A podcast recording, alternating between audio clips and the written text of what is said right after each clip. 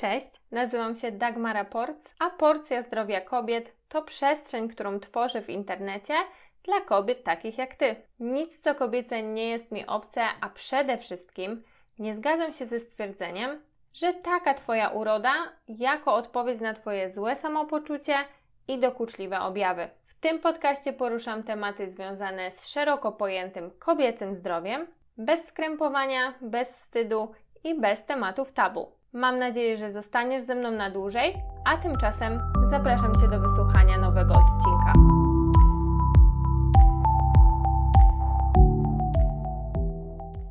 Zapytałam na Instagramie moje obserwatorki z niedoczynnością tarczycy o to, kiedy przyjmują lewotyroksynę, czyli taki lek stosowany właśnie przy niedoczynności tarczycy. Generalnie odpowiedź była jedna i ta sama, Wszystkie przyjmowały leki rano. Różnił się jedynie czas odstępu między posiłkiem a przyjęciem leku. Niektóre dziewczyny odpowiadały, że przyjmują lek godzinę przed śniadaniem, niektóre 30 minut. Pojawiały się też odpowiedzi, że 15. Zaraz sobie powiemy o tym, jaki jest taki optymalny czas między lekiem a pierwszym posiłkiem. Ale jeśli chodzi o rekomendacje lekarzy, to faktycznie ja się jeszcze nie spotkałam, żeby któryś z nich zalecił stosowanie inne niż właśnie poranne. A to na pewno dla wielu kobiet jest uciążliwe.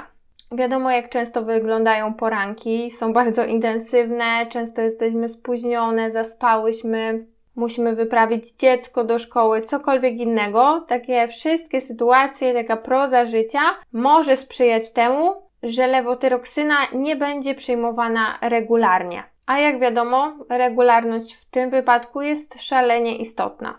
Druga kwestia jest taka, że wiele kobiet jest przyzwyczajonych do picia kawy czy herbaty rano, zaraz po przebudzeniu. A to również negatywnie wpływa na wchłanianie leku.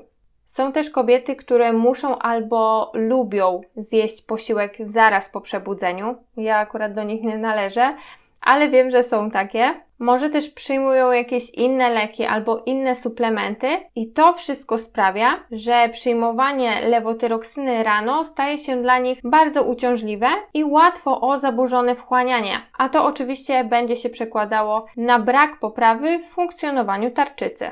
No i tutaj przechodzimy do najważniejszego pytania tego odcinka: czy można przyjmować lewotyroksynę wieczorem? Metaanaliza z 2020 roku, metaanaliza, czyli takie top of the top, jeśli chodzi o badania naukowe, pokazała, że pacjenci, którzy przyjmowali lek przed snem, mieli znaczny wzrost FT4 we krwi w porównaniu z grupą pacjentów przyjmujących leki rano. Co może być przyczyną tego, że w niektórych przypadkach przyjmowanie wieczorem będzie korzystniejsze?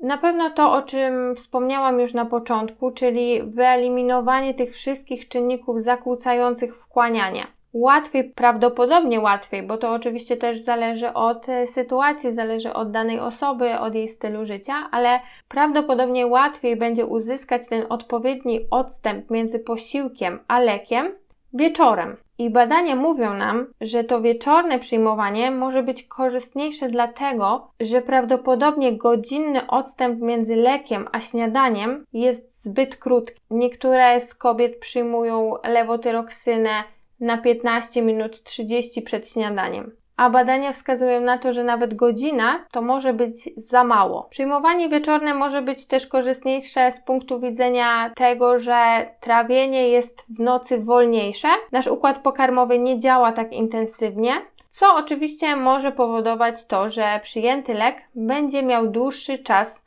na wchłonięcia.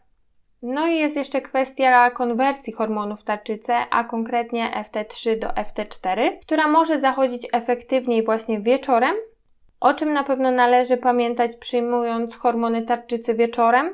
Jakby tutaj nie będzie zaskoczenia i to jest kluczowa zasada tak samo działająca jak przy przyjmowaniu lewotyroksyny rano. Kluczowy jest odstęp między posiłkiem a przyjęciem leku i tego się nie uniknie. Sugeruje się, że lek powinien zostać przyjęty tak 3-4 godziny po ostatnim posiłku. Oczywiście przyjmowanie wieczorne też niesie ze sobą ryzyko pominięcia leku, tak samo jak w przypadku porannego stosowania. Na pewno musimy uważać na sytuację, kiedy jesteśmy zmęczone i jest duże prawdopodobieństwo, że szybko zaśniemy i nie przyjmiemy tego leku.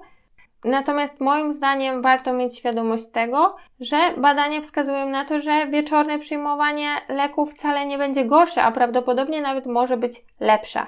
Myślę, że dla wielu kobiet może być to bardzo pomocne, szczególnie dla tych, które słabo sobie radzą z przyjmowaniem lewotyroksyny rano. Podsumowując, badania mówią, że lewotyroksyna może być stosowana wieczorem i to przyjmowanie może być równie skuteczne w kontekście regulacji pracy tarczycy. Natomiast ja zawsze zachęcam, w każdym przypadku warto taką zmianę skonsultować ze swoim lekarzem endokrynologiem i finalnie tą decyzję zostawić jemu.